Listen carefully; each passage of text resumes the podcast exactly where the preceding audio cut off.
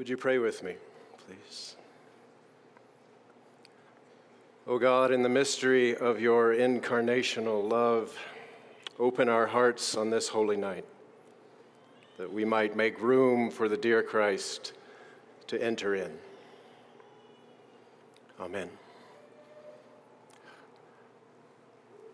So I had never noticed that they were standing on the ground. The, the angels, I mean, I'd always pictured the shepherds standing there, unsure whether to stare or bow down as the angels filled the night sky. But there it is in the text. An angel of the Lord stood before them. And there was with the angel a multitude of the heavenly host, praising God and saying, Glory to God in the highest heaven, and on earth peace. I mean, I suppose it's possible a few of the shorter ones in the back rose up just to get a good look at the shepherds. But if you go strictly by the story, you'd have to conclude that this angelic army was on the ground. And maybe that's how it should be. If you're going to proclaim peace on earth, perhaps you should have to be standing on it when you do. Keep your heavenly toes in touch with the suffering and the struggle that we go through down here. Yes, it was probably best that they were standing on the ground that night, ground that had its own history of blood and tears. Jesus, you may know, was born in a time they called the Pax Romana, the Roman peace. It was a roughly 200 year period of relatively less violence than the brutality before it and after it. But to be clear, the Pax Romana was far from peaceful. Jesus and his Jewish brothers and sisters lived under constant threat and intimidation. Growing up, he would have witnessed crucified bodies left on their crosses by the side of the road, Roman warnings not to challenge the peace. But real peace is not the absence of violence. Real peace, the peace the angels proclaimed to the shepherds, is not the Pax Romana, but the Pax Dei, the peace of God. And as Christians, there are a number of things we believe about the Pax Dei. First, we believe it is coming. We may not know how or when or in what way, but we keep watch with Isaiah, waiting and working for the day when the swords will be turned to plowshares and the spears to pruning hooks and nation shall not raise up sword against nation. And not only do we trust that that day is coming, we believe it has already begun. For we believe that in Christ and through Christ, the peace of God has been born and is being born into this world. And for those who have eyes to see, there are glimpses of it all around us. And we believe those glimpses can come in the most unlikely of places. It was December 1914. World War I had been raging for five months with its machine guns and poison gas and other new weaponry. As Christmas approached, the Roman Pope, Pope Benedict, implored the battling countries to honor a truce, asking that the guns may fall silent at least upon the night that the angels sang. But the generals on both sides said no. The fighting would continue. And so on Christmas Eve, soldiers sat huddled in muddy, freezing trenches on both sides with orders to kill. And that is when something happened that, if it were not attested to in multiple diaries and retellings by these soldiers after the war, would be hard to believe. All along the Western Front, little pockets of peace broke out. One soldier on the British side described sitting in the dark and hearing the faint sound of singing coming from the Germans. The words, he said, were unfamiliar, but he knew the tune.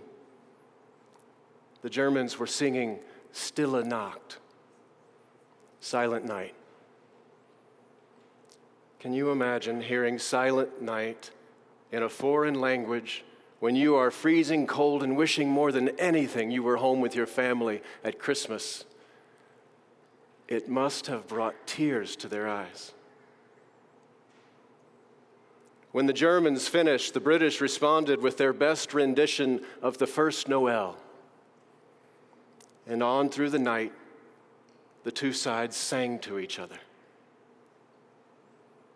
In other places along the front lines, shouts of invitation were heard in the dark, and cautiously, men stepped out of their trenches. And they met in the barbed wire strip they called no man's land, where they shook hands and exchanged gifts of, of chocolate and tobacco, whatever they had. And all through the night and all through Christmas Day, these little truces held. In one spot, a makeshift barber shop was set up, giving haircuts to the enemy. In another, a soccer ball was found, and a game broke out as the men laughed and played together. Even the soldiers couldn't quite believe it was happening. Over the next few days, they went back into the trenches and resumed a war that would last four more long years and claim close to 20 million lives. But they would never forget that night. For a moment, they experienced a most astonishing glimpse. For a moment, there was peace on earth. As one German soldier wrote in his journal, thus Christmas, the celebration of love, managed to bring mortal enemies together as friends for a time. For a time. For a glimpse. Not all of these glimpses are as dramatic as the Christmas Eve truce, of course. But I suspect all of us have had them. A quiet moment sitting by the Christmas tree, perhaps, when all of our worries seem to melt away, at least for a time. Or out in the world, we catch a glimpse of children playing or seeing an old dog on a walk, and for a moment, the world seems so precious, so holy, it almost hurts. I have known glimpses in the unexpected kindness of strangers and in the company of friends who knew just what not to say when I was grieving. I have seen glimpses when blame was deserved and grace was given to me instead. Glimpses of the world that can be glimpses of the world I believe will be as Christ is born more and more into this world. Maybe that sounds naive. Believing in the Pax Dei must certainly sound naive to many, especially given the evidence around us that clearly this world is a lost cause. But I don't think Christians are naive. I prefer to think of us as stubborn. faith has always required a kind of stubbornness, especially standing as we do on the blood soaked ground of this too often too violent world. It takes stubbornness to defy the orders to keep fighting, to lift our heads out of the trenches that divide us, and to find creative ways of turning the world's battlefield into a soccer field. It takes stubbornness to sing carols like we're doing tonight.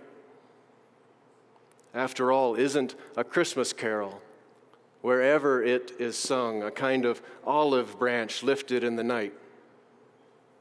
A call to the world to put down our arms and to meet in that no man's land, beyond our politics and our labels and our fear, in the name of peace. Yes, the miracle isn't to sing of peace from the heavens, it's to do it here on earth. And that kind of courage, that kind of faith, that kind of stubbornness, I suspect it leaves even the angels unsure whether to stare or to bow down. May the light of Christ and the peace of God be born anew into each of our hearts again tonight. Amen.